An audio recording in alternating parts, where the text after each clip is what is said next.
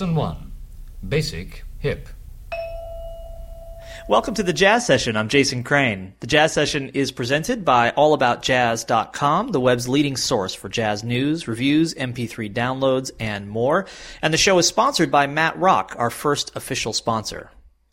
Thanks to the Respect Sextet for the theme music to this show. They're online at respect sextet dot com. They've got a lot of great records, and I urge you to go to respect sextet dot com and buy their albums and support uh, great independent music. Thanks also to Dave Vrabel, who designed the show's logo, and he's online at twitter.com slash Dave Vrabel, V R A B E L, and he's very funny, so please follow him if you like to laugh. This is show number two hundred ninety-six, which A, is cool, and B, means there are four episodes left until number three hundred. Uh, as I mentioned on the last episode, I'm actually out of town for a couple of weeks, and so I'm re- mixing and a bunch of shows all at once and recording the intros. So I'm actually recording this intro uh more than a week, more like a week and a half or so before you're hearing this show. So as you're listening, I don't know what the current membership numbers are. But I'm going to guess that I still need some more. Uh, as I'm recording this, I need about three dozen more. But, you know, hopefully more people will have come in by the time you hear it. In any case, I need you to become a member. There are four shows left until number three hundred, and I would really love for there to be a number three oh one. Uh, the show, I think, has kind of moved to a, a new and exciting level since I've relocated to New York, and I would love to keep it going, and I think there's a desire in the musical community for it to keep going. And it certainly seems to be a desire among the listeners for it to keep going. And so all we need now is for some of those listeners to convert that desire into membership. And you can do that by going to thejazzsession.com slash join, where you can become a member for as little as ten bucks a month. Or if you want to just pay it all in one lump sum, you can do one hundred ten dollars a year. And then there are levels above that, twenty-five dollars or two hundred fifty dollars uh, monthly, yearly, or fifty dollars, five hundred dollars monthly, yearly. And at that top level, you'll also be mentioned, just like Matt Rock is, as an official sponsor of the show. So if you'd like to come in at that highest level, that's great. But really, any membership level is uh, is completely wonderful and will help keep the show going. So please do join. August eleventh is the three hundredth show. I mentioned recently, I think I mentioned this on the Ken Filiano show and on the Adam Rudolph show, that uh, several times in the last, you know, couple of weeks, a couple of months maybe, I've gone out to interview someone and just ended up having this conversation that lasted long after the interview. And such was the case with Joe Fiedler, a trombone player, uh, who I had never met before the day that I interviewed him. And it just turned out to be one of those people that, you know, you talk to each other for thirty seconds and you realize you have quite a bit in common. Uh, we had a great conversation, both on the mic and off. And uh, you get to hear that in just a second after a track from Joe's new album with his trio called Sacred Chrome Orb. This is the opening cut, which is called Occult.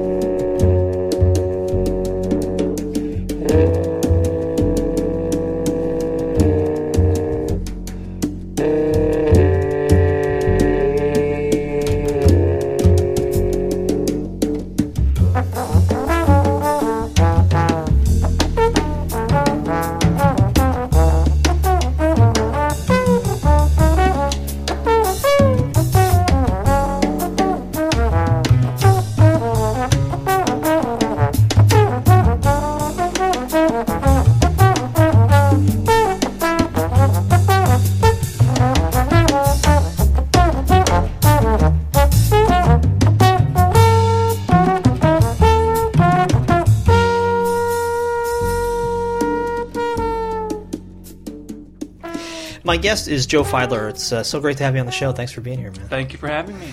Uh, we're talking, amongst other things, about the new record, Sacred Chrome Orb. Um, I think the first thing, and the thing that sticks with me about this record, is to me, I don't think this is probably exactly the right adjective, but it has almost a, a tactile feel when I listen to it. I feel like I'm uh, like I'm actually there, almost feeling the instruments being played. It just has this close and and intimate and very real physical sound. And I wonder, is that just a a product of luck in the studio, or is that something you were that you go for? I mean, from the way that Michael Sarin like plays brushes on a lot of the tunes to the kind of multiphonics in your sound and the fact that you can actually like hear the physicality of the trombone, it just really strikes me as being very present. Wow. I, I mean, I don't necessarily think of it in those terms, but I think we really have a unique concept and not concept, actually, that's not the right word. I mean, just our, our relationship musically is just really special, and more by coincidence. I mean, I met these guys years ago, and it just kind of worked, and I started writing tunes specifically for these guys. It wasn't the, the whole the whole composition, and the concept of the group was built mostly around John Hebert, and um, but the way we complement each other and listen to one another, just I've had, not had that in my own groups ever, and even as a sideman, it's been hard to find this. So it's really special, and it's almost telepathic how, how the, the whole thing works and how we move as this little three-headed organism, you know. So it's, it's a blast. It's I wish we had more performance opportunities, but it's just it's it's the biggest treat for me, especially in the studio when you could really hear. I think that's when we, ironically, I find live it's so much fun, but the three records we've done are almost more special because just every little nuance you could hear. Someone like when Sarin starts doing something on the brushes and it makes me go left, whereas on a live gig, you know how it is with the stages, right. It's not so you're not so fortunate to hear every little subtlety like that. Yeah. Uh, can you attribute the the almost telepathic connection to anything in particular? I really can. I, I just think certain people, just as in conversation or with friendships, it just, I stumbled across my, these guys in my life's path, and, and it worked. You know what I mean? Yeah. Um, and they're so sincere and so honest as people and as musicians. I mean, just their, their whole package is just, they're in tune. If you're sitting across from them having dinner, they're they're listening to you and, and ask astute questions and interact with humor and with grace and dignity and, and support. It's they're just special people, I think. We were talking uh, before we turned the microphones on about uh, the trombonist Ray Anderson and about uh, I, I I said uh, and it sounded like you agreed that for me one of the hallmarks of his playing is just the honesty, the fact that it's it's just there without artifice. Um, Do you feel like that's something that's influenced the way you approach uh, one hundred percent making this music? I think that's the thing that's most brought me to Ray's music, and I was like we were talking about this before. It changed my life. This the the purity and the honesty and the projection of, of his just raw emotion, and and, and, and again, you, you used the word earlier, humor. The, the humor and the joyousness, which I think. I mean, I don't want to get on my soapbox at all, but I think the sense of joy of playing music. You know, we all, why we all get into music in the first place, because it's fun and we dig it and it makes us feel good, and that he brings that out in his solos. I, I definitely, I mean, there's technical things, of course, that impressed me and blew me away by Ray. I mean, he's just, you know, my favorite trombone player ever, hands down. But, but more important than that was his sense of humor and his sense of purity and honesty. It is that openness, definitely. I try to emulate that. I don't really think my playing is reminiscent of Ray's, or compositionally certainly not, but uh, that spirit I try to bring to my own music. Is there something that you can do as a writer or a performer to help make sure that you're kind of as close to the bone as possible when it comes to performing or composing the music? That's a good question. Uh, I'm not sure. I mean, compositionally, I think really different. When I write the tunes, I think they're very pure and they're where I'm feeling, but the solos that come out and the end result aren't necessarily directly tied to that. And I don't, like when we do, went to do this recording, for example, I don't rehearse much before recording, cause, and I want John and Michael to put their own imprint on it. I mean, even though a huge percentage of the, the compositions are fully notated for everybody, there's not a lot of slashes, as they say, you know, but I let them within that do their own thing. Sure. And just uh, for the for the listener, so by slashes you mean l- large sets of bars where there's just slash marks and the it's just like play here within this chord progression exactly. or within this time exactly. signature or whatever we're in. Okay. Um, And so you said at the beginning that you obviously specifically wrote this music knowing these were the two other people who were going Absolutely. To play it with you. And people say that a lot, and it it always makes me wonder, if we get down to it, when you're confronted with the blank page, what does that actually mean when you know who the two people are? Does that mean you, you kind of know where their comfort areas are, or where you can push them, or how does it affect how you write? Well, there's there's a couple things. Just emotionally, I I, I try to... A lot of the tunes are based on certain feelings I've had, and and to be able to have to know where I could breathe and where I could push and pull, where someone's going to support me in within the tune. I know John's going to fill up space, where if I write less for him, whereas another bass player might not be so intuitive. Is I let me backtrack a second. I think John. I, first of all, I look at John Hebert as uh, the bassist, as uh, an accompanist, not a bass player.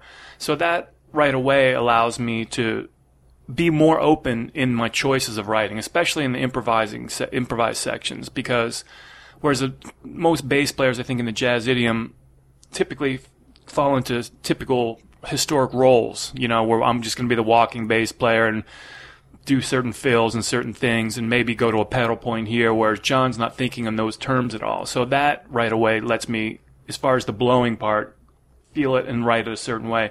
And then compositionally, more within the written material, John's so technically phenomenal that I could write some very angular things, which I am hearing a lot these days. I'm very heavily influenced by, um, over the years, by the Benny Wallace, the great tenor saxophone player, and, and the angularity and the joy and the fun of... I like writing that way and, and different contrapuntal lines that I practice and kind of bring joy to my own, you know, routine with that. But to have John, a bassist who could cover that ground, there's really not too many, which poses a tremendous difficulty if he's not available, is finding a sub. Right. You know?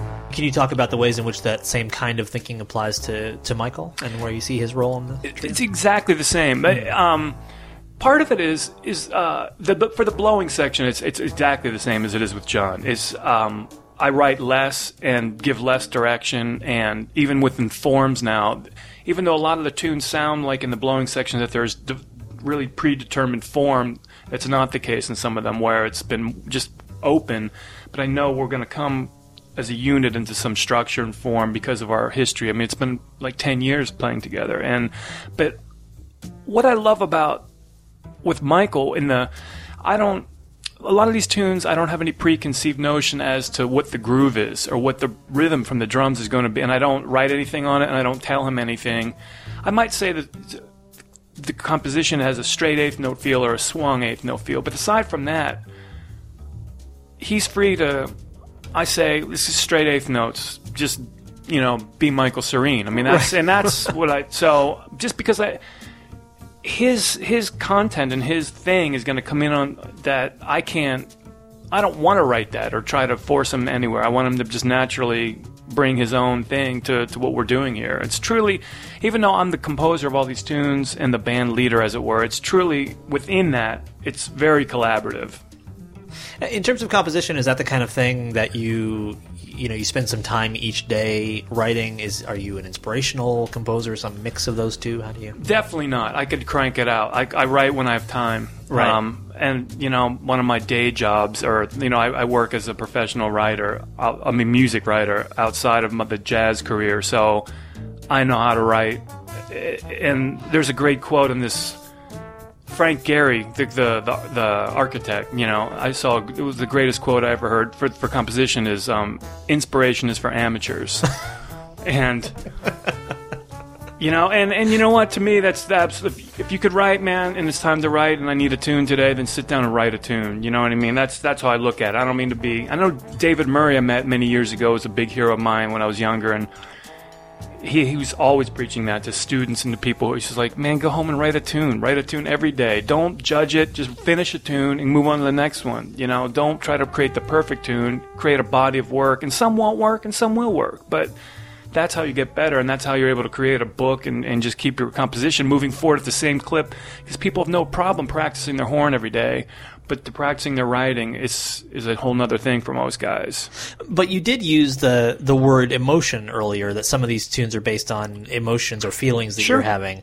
So that that makes it sound like there's something in addition to just the craft element. Sure, but I think it. that's more of just being just self-awareness. Well, if I'm mm-hmm. my, the emotional, where am I today? Uh, you know, and bringing that to your composition. If, if, cause my life is so busy right now, and between work and family and gigging, and that when I do have time to write, that I will write a tune, and I'm trying to be more in touch with who I am. And I learned that from Ray. I mean, I, I took, I was mentioning before, I took a couple lessons with Ray Anderson many years ago, and um, he has these rules for improvisation that are just gold. And, but I think they're applicable to, to composition as well. And it's part of it is just be know yourself and being in touch with your emotion and, and these things that you're able to just tap into. And, and I think that's what makes your composition stronger within, you know, to sit down and say, I'm going to write a funk tune today when you're not feeling funky.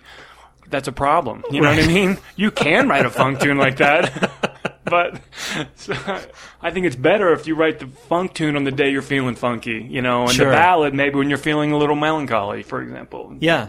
Um, you uh, you said to me, I think off the microphone, uh, that you're self-taught as a as a trombonist. I think you actually used the phrase "completely self-taught." Mm-hmm. So that actually means you one day picked up a trombone, and now here we are, lo these many years later, and yeah. you figured it out in the meantime? I mean, I guess the very first time I picked it up, I was in third grade, and there was a teacher. We had a teacher who came one day a week, right. and Missus Miller, and I mean there was a beginner book, but she essentially was like, here's a trombone, here's your book, I'll come back next week. And so and she didn't know how to play luck, the trombone exactly right, yeah. So I mean I just kind of figured it out a little bit by little and just stuck with it. It was more, I mean, completely a blue collar guy. I just loved practicing and stuck with it. And you know, when I was, but as a result, being not having good teachers, I think as a young player I was far behind other, like in my twenties, for example,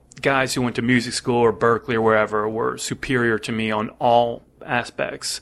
But I think one thing that I had going for me is, is that in the long run, I wasn't influenced or coming through with some of those schools where a lot of guys, not necessarily all of them, but can sound alike and have a similarity to their playing that I was free from and kind of able to find my own way. Did that influence the Uh, the way you approach to the people you listen to as well, given that you weren't going through some kind of structured academic, you know, here's the twenties and here's the thirties and here's the fifties. Yeah, did you find things in your own way? I think so, yeah. And, and I think because I wasn't such a jazz guy growing up. I mean, I, I loved jazz from as, an early age, but I was much more of a listen to anything. I had tons of classical records and new wave. I was a huge Elvis Costello fan. Yeah, and me too. Guys, you know. And still am. Yeah, yeah. So am I. And, um... But I, I think I had more problems later when I was actually in college and I started taking, even though I wasn't a music major, I was, uh, taking lessons, um, like composition lessons and, and, and, and playing in the jazz band at the University of Pittsburgh. And the guy was like, you know, these are the guys, J J Johnson and Slide Hampton and these, and, and that's when it was becoming more of a serious jazz listening phase. But the trouble was, I really, as much as I think J J Johnson and Slyde and Curtis Fuller are geniuses and amazing, the, uh, they don't resonate with me personally. And uh, I was telling a story when I first heard Ray Anderson, and then what that led me to Anthony Braxton and Anthony Davis, and, and it's just that it kind of opened up this mysterious door to a whole new kind of music that I was in Pittsburgh. We, we we couldn't get that. Those guys weren't performing there, and the record stores didn't have that stuff, and there was no internet, you know. So yeah. It kind of was a amazing journey once that door got cracked open. by hearing Ray Anderson on the radio, it was like, discovered Craig Harris and Sun Ra, and it just went on and on and on, so.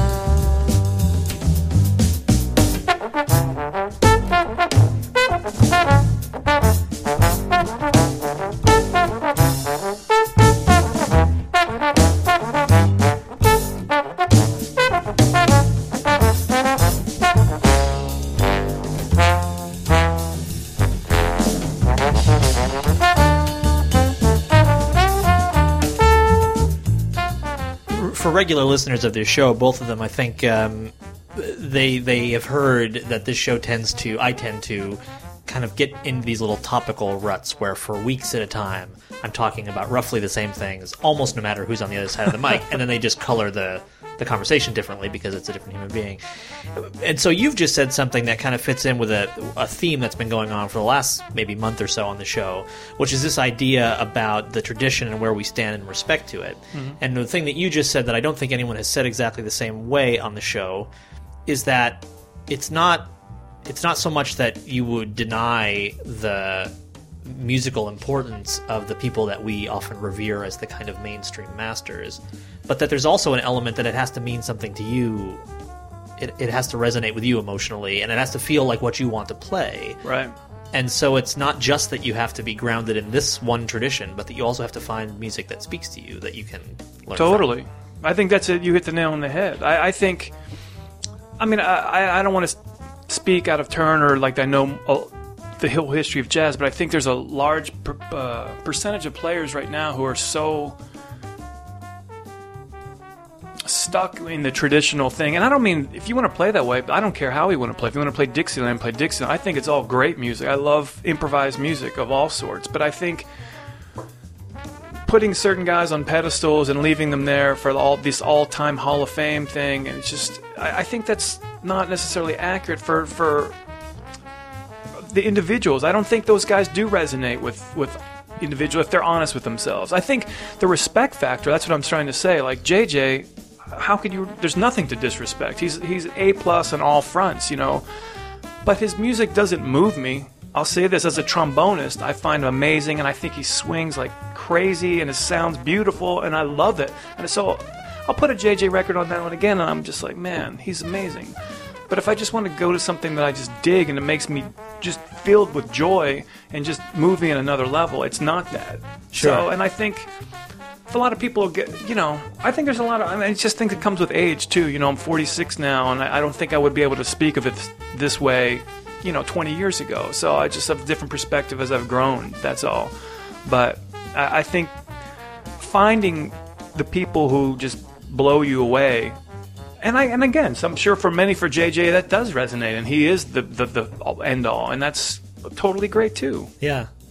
As you look back over the, the decade uh, of this band, can you can you see some sort of evolution in it? If you listen back to the early music, does it sound totally, like a different group? Totally. I, I think I think my writing's grown a lot. I think my improvising's grown a lot. I think I'm more comfortable as band leader, you know? I mean... I've been leading groups, you know, not as long as most guys. I didn't start leading groups till I was probably thirty.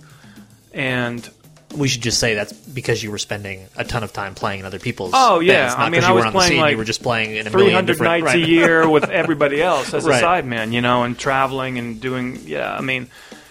And I think part of it is uh, I, I just... I had really strong concepts and I'm a little bit shy, to tell you the truth, you know, and it wasn't so ready to step out and, and be the front guy. But um, so I think it just the journey from thirty, say, to forty-six now is, is follows my more personal evolution. And band, I'm just more comfortable. I'm I'm more. It's like being in a good relationship. I could I could take risks and know these guys are going to catch me. You know what I mean? And I'll, although now I'm in a place I'd probably take huge risk anywhere on any bandstand with any, but more with my own tunes though. And if, I'm like, why don't we go this way with it? And no, they're just, John and Mike are just, they're so amazing. They're going to go anywhere and, and play great music and just react and respond like you would in a conversation. You know, you're sitting sure. around having beers with your buddies and you never know what's going to happen next. And it's just that way on the bandstand. It's just, it's beautiful. So I think that just being more free and every year to, to write differently and, and to play differently and not be, I mean, I think obviously when I started the trombone trio, I had, there were certain ideas in my head about what that meant. Listening to bass, drum, and bone for a million years and the great trio records of Albert Mangelsdorff were certainly in my head. Although I think my music from the first record, even though there were Albert Mangelsdorff compositions, was really nothing like his music. And conceptually, it was different. Um, it was my own take. But I think I don't even think in those terms anymore. It's all my own process now. It's not in relationship to in relation to any other bands. Sure. Is there, would you say there's any kind of uh through line or uh, not really thematic thematic through line, but some sort of compositional through line that ties this record together for you, or that? Not really. I, I it's it's pretty eclectic, you yeah. know. Different tunes are written, like I said, from really different days and from different emotional states. It's been a weird couple of years in my personal life, and some of the tunes I wouldn't say are weird tunes, but really reflect some different introspective moments and different ideas that I had rattling around in my head. Yeah. Kind of all came out in a similar time period, that's all. I know other people have uh, have asked about this, and it's in all the press materials and everything, but the name of the record is Sacred Chrome Orb, and the photo on the front is something that I'm glad somebody finally addressed because it needed to be addressed, which is what the hell are those things? in, in everybody's garden. It's the key social issue of our time that is not being talked about in the mainstream media. And so I'm glad that someone finally had the courage to say, what the hell are those chrome balls That's in everybody's it. garden? That phrase, actually, there was a, a piano player I was on the road with many years ago in my twenties named Duncan Crooks, a killing piano player from Cleveland. And um, he called those yard balls sacred chrome orbs because he was always... Um, He thought it was hilarious that, like, the ornate altars, he would call it, around the, the orb, you know. So it's just more of a goof. I just like, I agree. What what what are those things, right. you know? So, but a lot of people have asked. I think it's something more than it is. It's just yeah. kind of an old joke, really. That's great. And I think it kind of brings us back to to part of what we were talking about at the beginning, which is that uh, there's a difference between being serious about the music or dedicated to the music and always having to take it seriously yeah in every in every moment.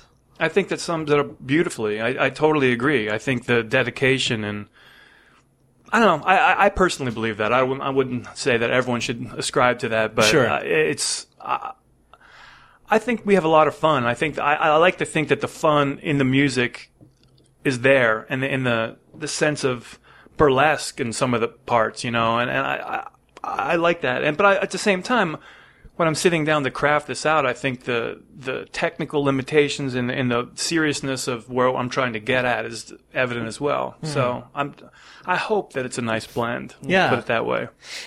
Uh, I went, uh, I guess it's a week ago now to the, or maybe two weeks ago to the Undead Jazz Fest, which was, you know, four nights of a thousand shows. Uh, in Manhattan and Brooklyn. And, uh, after the end of the four nights, in fact, right during the, the midway point of the fourth night, I wrote a comment either on my blog or on Twitter or someplace that, uh, I had seen Anthony Coleman the night before. And one of the reasons I loved his show was, uh, was because he and Brad Jones and Satoshi Takeshi smiled at each other a lot during the mm-hmm. show. And they seemed to be enjoying themselves on stage. And I saw another band that I won't name, super established during those four nights, whose music I also loved, but who didn't look at any point during the show like they were having fun. And I always feel a little weird when I say things like this, because I don't mean you have to ham it up and you don't have to give me a big, you know, stage grin or any of that kind of thing.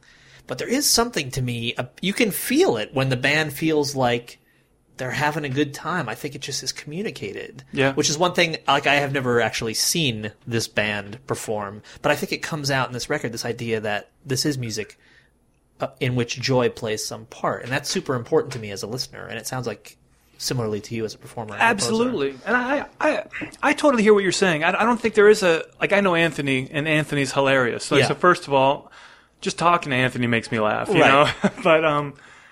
I agree. There's so much, for me, that's really crucial. If especially at this point, how hard, I mean, you, you've talked to, you know, thousands of guys, how hard it is in this day and age, especially to, to bring a jazz record to light, and the, the amount of money and effort and, and to get, if you're not having fun, man, then why do this? This is a hard business, you know, and it's, it's well worth doing, but I, I love getting to the bandstand and something happens and you giggle or give a look, and, and that doesn't happen every day. And it, it happens when you're a sideman too. It's just the right combination of guys. I think that's one luxury you have of, of playing with guys you know for a long period, I think, and there's a history and a relationship, and you could be more comfortable and you're not out where I think on some of these festivals, and I've, I mean, I didn't see this year's Undead Festival, but I know, and there's some amazingly put together groups where I'm deeply moved by their music, but the four guys don't necessarily know each other, and it's, they're all concentrating so hard on their, maybe they don't have enough rehearsal time or whatever. So even though the music's super amazing,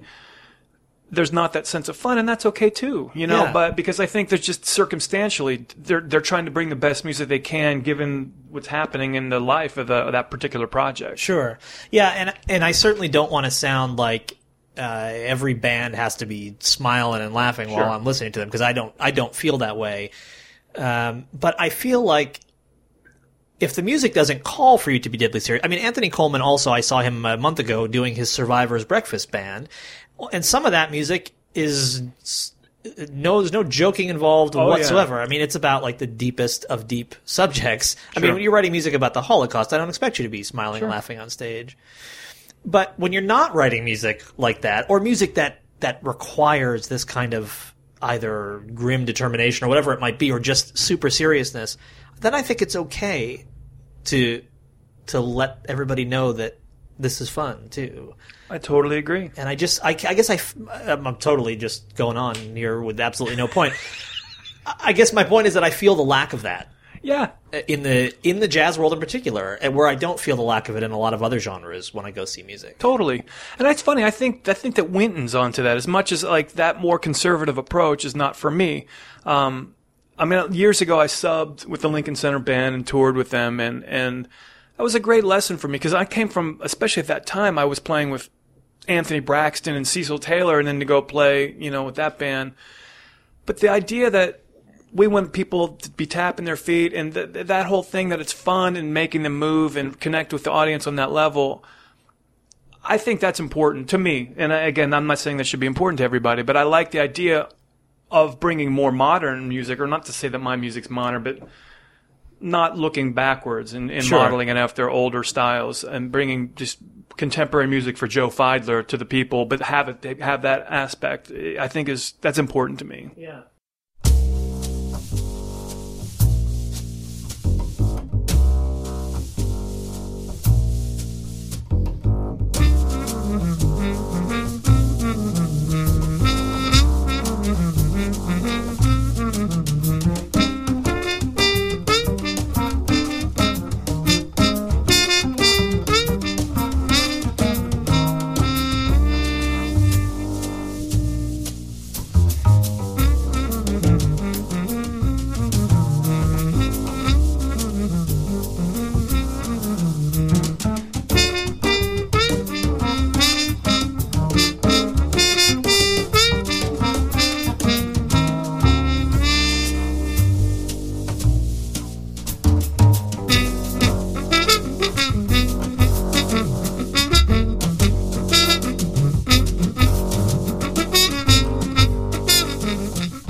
Where do you look to find new musical inspiration? How do you how do you keep yourself engaged as a listener of music, not just as a writer and performer, given how busy you are? And...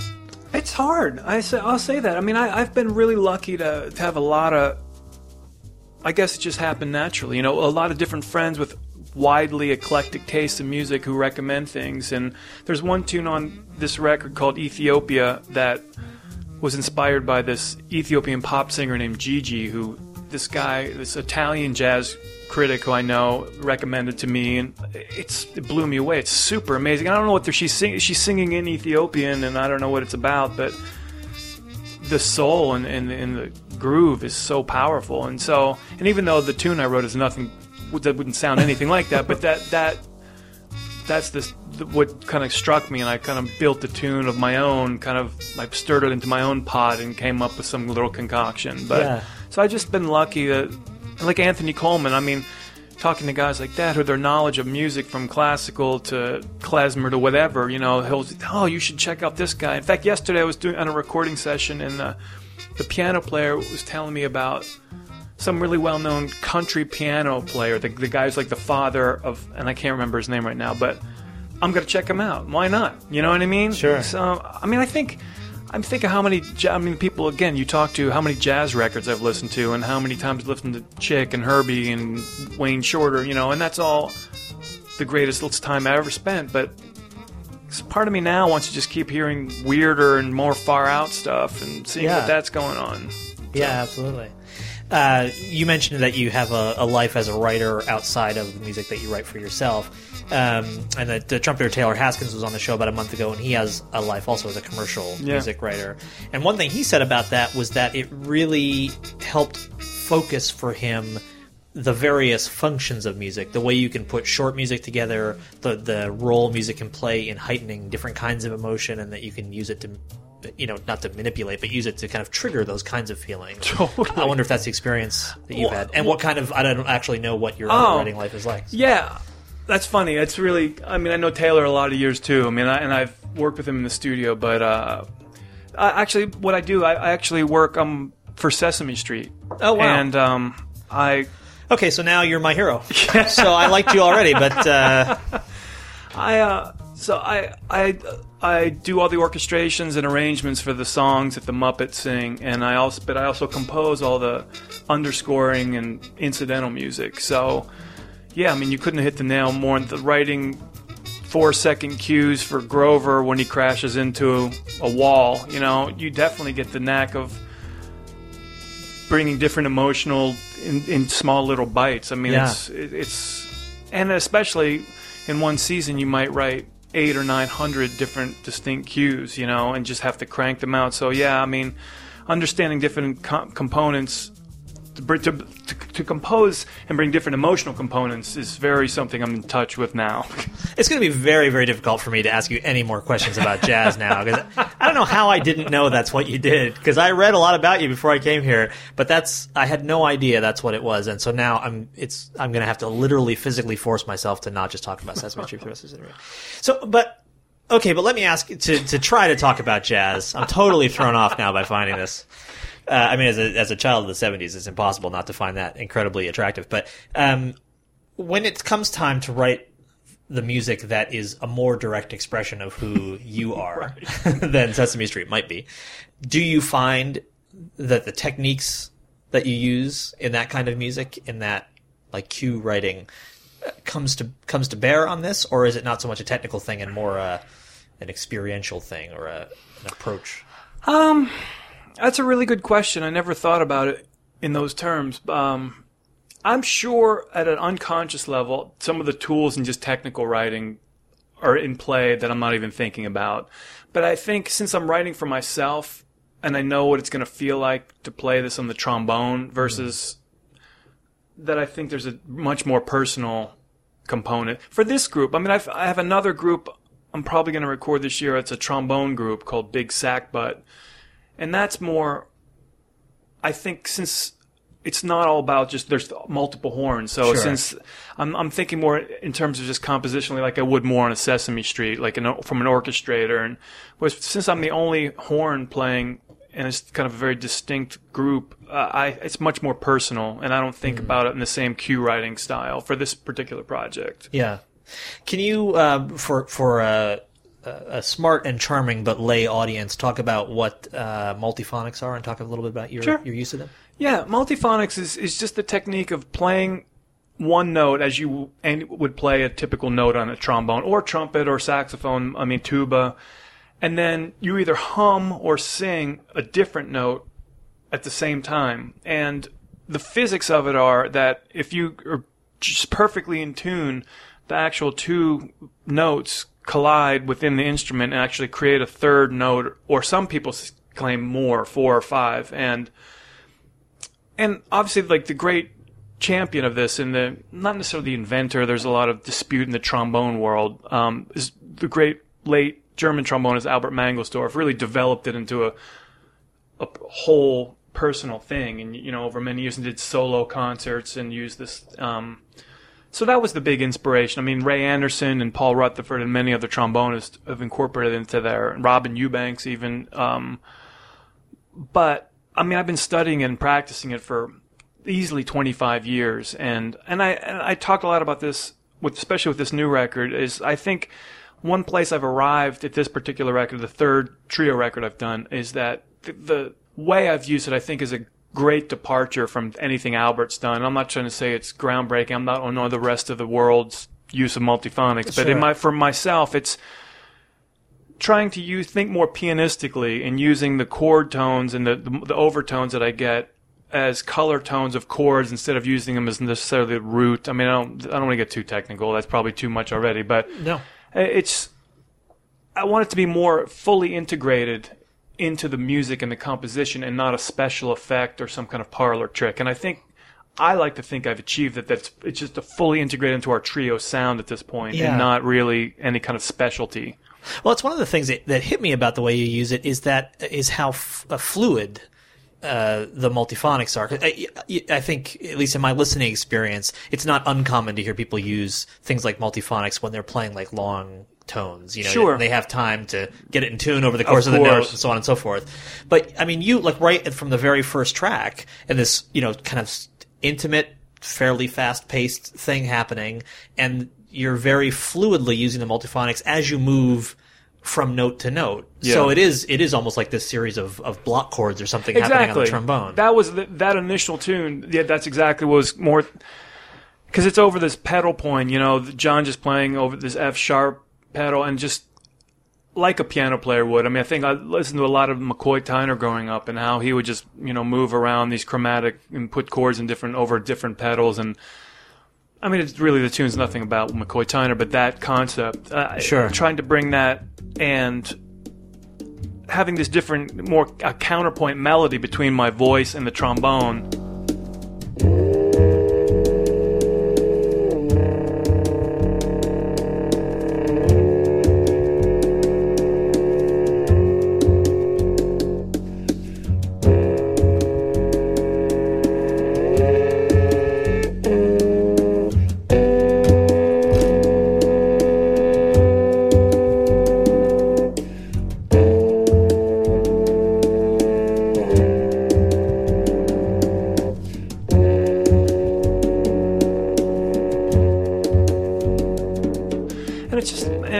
I actually loved how that turned out, but it's just that's just years of practicing to really. Right. I mean, I still that's part of my daily routine. You know, most guys that, you know, pick up the horn have a certain amount of fundamental stuff, and the multiphonics is part of it. And I know Albert Mangelsdorff. I, I saw an interview. I never met Albert, but talked about part of his warm up was actually doing singing exercises at the piano, okay. Like a vocalist would. Although I don't see it. I tried that years ago, and I don't see the, the correlation for me is a singing voice versus the trying to sing through your horn. I find different muscle groups, and sure. So I think practicing, for me, it works better that way, to practice on the horn. And uh, coming back kind of to the beginning of the interview, it is it the case that uh, given that you're going to use the multiphonics that way, that who's playing bass becomes even more important in that? I think so. Uh, I mean, John, yeah. I mean, he knows when to... Yeah, it's tricky. It's good. And I think, again, to use the word accompanist, you know, whereas the piano player is comping behind you, is listening, and then knows when to be more angular or more static or more percussive. And, and so John not getting away from a more traditional jazz bass player role is really sure. In tune with that.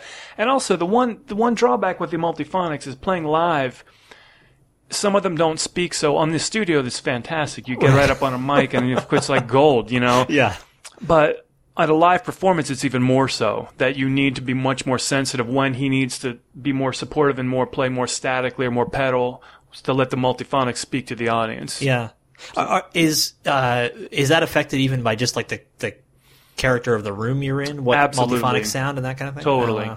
You know, and it, most clubs aren't so great. And we played a couple years ago in a little uh, in Austria in this little museum, and it was very reverberant. It was one of the greatest concerts we ever did as because of that. It just it right. just filled the room up with this unique sound, and and the the more ambient the sound, the really the the better, the longer that the all the notes have time to kind of mesh together, and it sounds like more of a chordal effect. Sure. Whereas in a dry room, it's some people say it sounds like you're playing underwater, or, you know, or like a truck's driving by. You know, it could be really kind of an awkward sound at times. Was it listening to Albert Mangelsdorff that first made you twenty-five years ago uh, start practicing yeah. multiphonics? Yeah, I had yeah. never heard anything like that. Um, and I know there's some Ray Anderson records where he does, although Ray never made it a full, I mean, he uses it sometimes. Sure. That I wasn't quite sure what it, what it was, and then with Albert, it's so clear, and his, his thought process and his and his technique was astonishing. Still, I, I mean, I can't do what he did. I mean, I think I do something that's my own, and, yeah. and I'm really happy with it. But and his ability to sing so high, which I can't do through the horn, is staggering. And the pitch and his chordal things. But yeah, I mean, Albert turned my head around. And it's funny, even though I'm a humongous Albert Mangelsdorff fan, I've talked to in other interviews.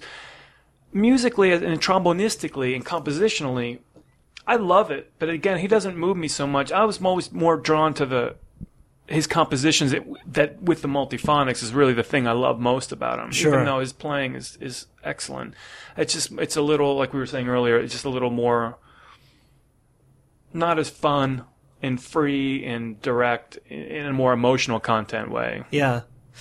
And you said that uh, when you first heard him, it was clear enough that you were able to just uh, kind of intellectually figure out how to reproduce that on the trombone? Absolutely. It was so, it's almost like listening to J J. Johnson in that his structure of his solos and his sound is so perfect and his articulation.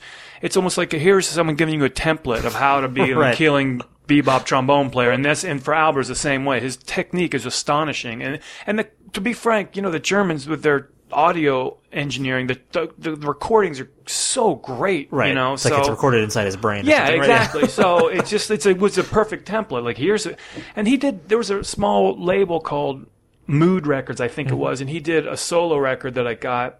That that was the one because then you stripped away. I mean, since then I've gotten all this other solo, but that was the first solo Albert Mangelsdorff record I had, and it was just it was it was a textbook on how to do this and how to practice and. So yeah. it was good for me. Uh, are you are you the kind of person who, despite the fact that this album just came out, is already thinking about what's going to happen next, or are you? Uh... Yeah, yeah, partly. I mean, I have this. I was mentioning this other group I'm going to record. Sure. Um, but I, I am thinking about the next record already for the trio, and I, because there's one tune we kind of go rock a little bit on this, and kind of funkier, and it felt so good, and that tune playing live has felt so good, even though. I think, I don't know, I have some ideas to go a little more rock on this, yeah. with the trio. Even with this, with with not any different instrumentation, still acoustic bass, but kind of like this weird trombone trio rock project I'd like to do. But well, that, that track does sound great on here. I mean, it, it doesn't feel it doesn't feel put on or anything. I mean, it just feels totally organic. And yeah. it and despite the fact that it's fairly different in character from the rest of the record, it doesn't sound like... Well, here's all these tracks and this one. You know, yeah. it, it sounds just like another piece of the trio's personality. I think we needed it. I, to tell you the truth, I mean, I, I really feel I, I made my living, you know, playing in Latin bands for most of my career. I mean, because just as a jazz trombonist, there's really not a whole lot of work. And, sure. And so the, I really felt over the years the whole straight eighth note rhythm and that rhythmic drive. Speaks to me, like, again, on some emotional, it just really resonates with me. So almost all of my compositions are, you know, straight eighth notes. Although I'm deeply moved by funkier rock and swinging and bluesy things, too. So for the first time, I was just more looking at the record, going to the studio, and I thought, it's like we were talking about, about setting time to write. I'm like, I need to write another tune, and... I'm, it's, and, you know, and I was feeling funky that day, you know, yeah. so it's like, that's where, but I'm glad, I'm really happy. And then I, this kind of spawned this whole new thought process, like, you know what, I think that's next, perhaps. Yeah. You know, I'll see where I am when we get to that point.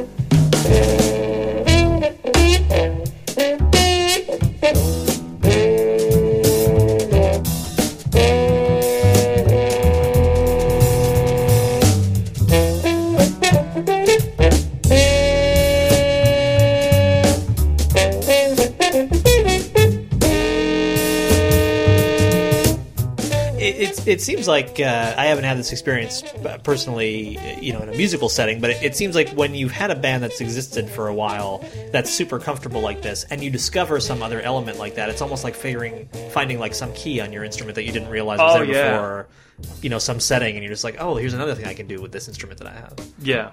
And I think it could be more freewheeling, too. I think, I don't know, I think there's so much untapped music that this trio has, and every time we get together, it's very funny. John and, and Michael both say, I wish we had a tour, and I wish we had more gigs, and, and you know how it is, it's hard for everybody, and, and because every time we come together, which is only a few times a year, uh, it's so magical, but just when you think you're ready to go to the next level, the tour's over, the gigs, or, you know, right. reconnect for three, four months, you know? Yeah. So it's always, ah! But, yeah, so that was a great moment of, like, feel like, oh, yeah, okay, we could go over here. Yeah. Well, we were talking about that before we started recording, about that idea that, uh, you know, in the kind of classic era of, of bebop and hard bop, that, you know, if you have five months in a club, the... you're going to see the music evolve, not over the course of years, but over the course of weeks and months, oh, yeah. as every night you get a chance to re-examine it and dig deeper and take new directions. I can't imagine that. I, I can't... I mean, I never have had the opportunity of playing at the Vanguard or something like that. I played one week one time years ago at the Sweet Sweet, Sweet, Sweet Basil, Basil yeah. with Jason Lindner's group, and um, we were playing, you know, years on Monday nights at Smalls, and um, and I remember from the beginning to the end of the week, that one time I had that experience was just stunning. And even music we had played for many years prior to that. Just when you're on the bandstand two sets a night, and just for six nights in a row, imagine, like you're saying, months in a row. Like, it would be... I really wish I could have that opportunity. Yeah. I don't think that's happening anytime soon. Right. yeah. Uh, yeah, when when you talk about things like, you know, when that the famous quote when Miles was at the White House and somebody asked him what he did, and he said, I changed jazz five times.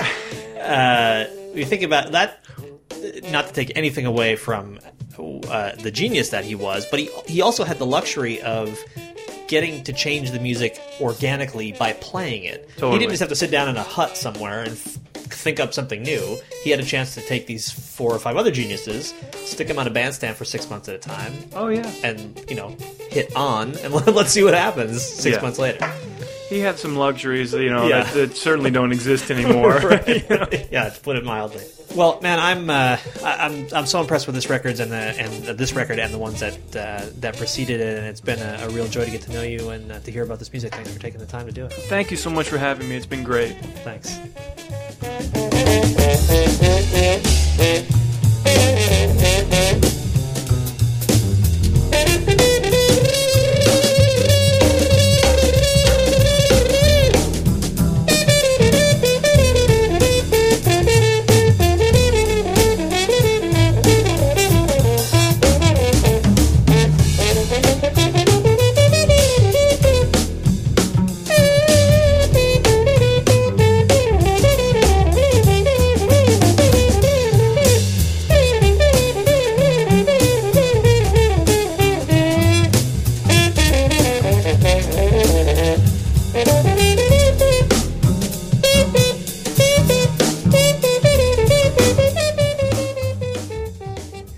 Music from Joe Fiedler and his album Sacred Chrome Orb. I'm Jason Crane. This is The Jazz Session, sponsored by Matt Rock, our first official sponsor, and presented by all about jazz dot com, the web's leading source for jazz news, reviews, M P three downloads, and more.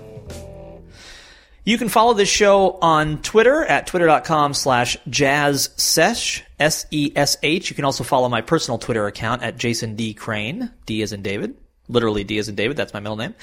And I hope you'll do both those things. I hope you'll tell a friend about the show. You can hop on the mailing list, the email mailing list, which is a great way to stay in touch with the show. And in fact, is the only way to stay in touch with the show that I have complete control over.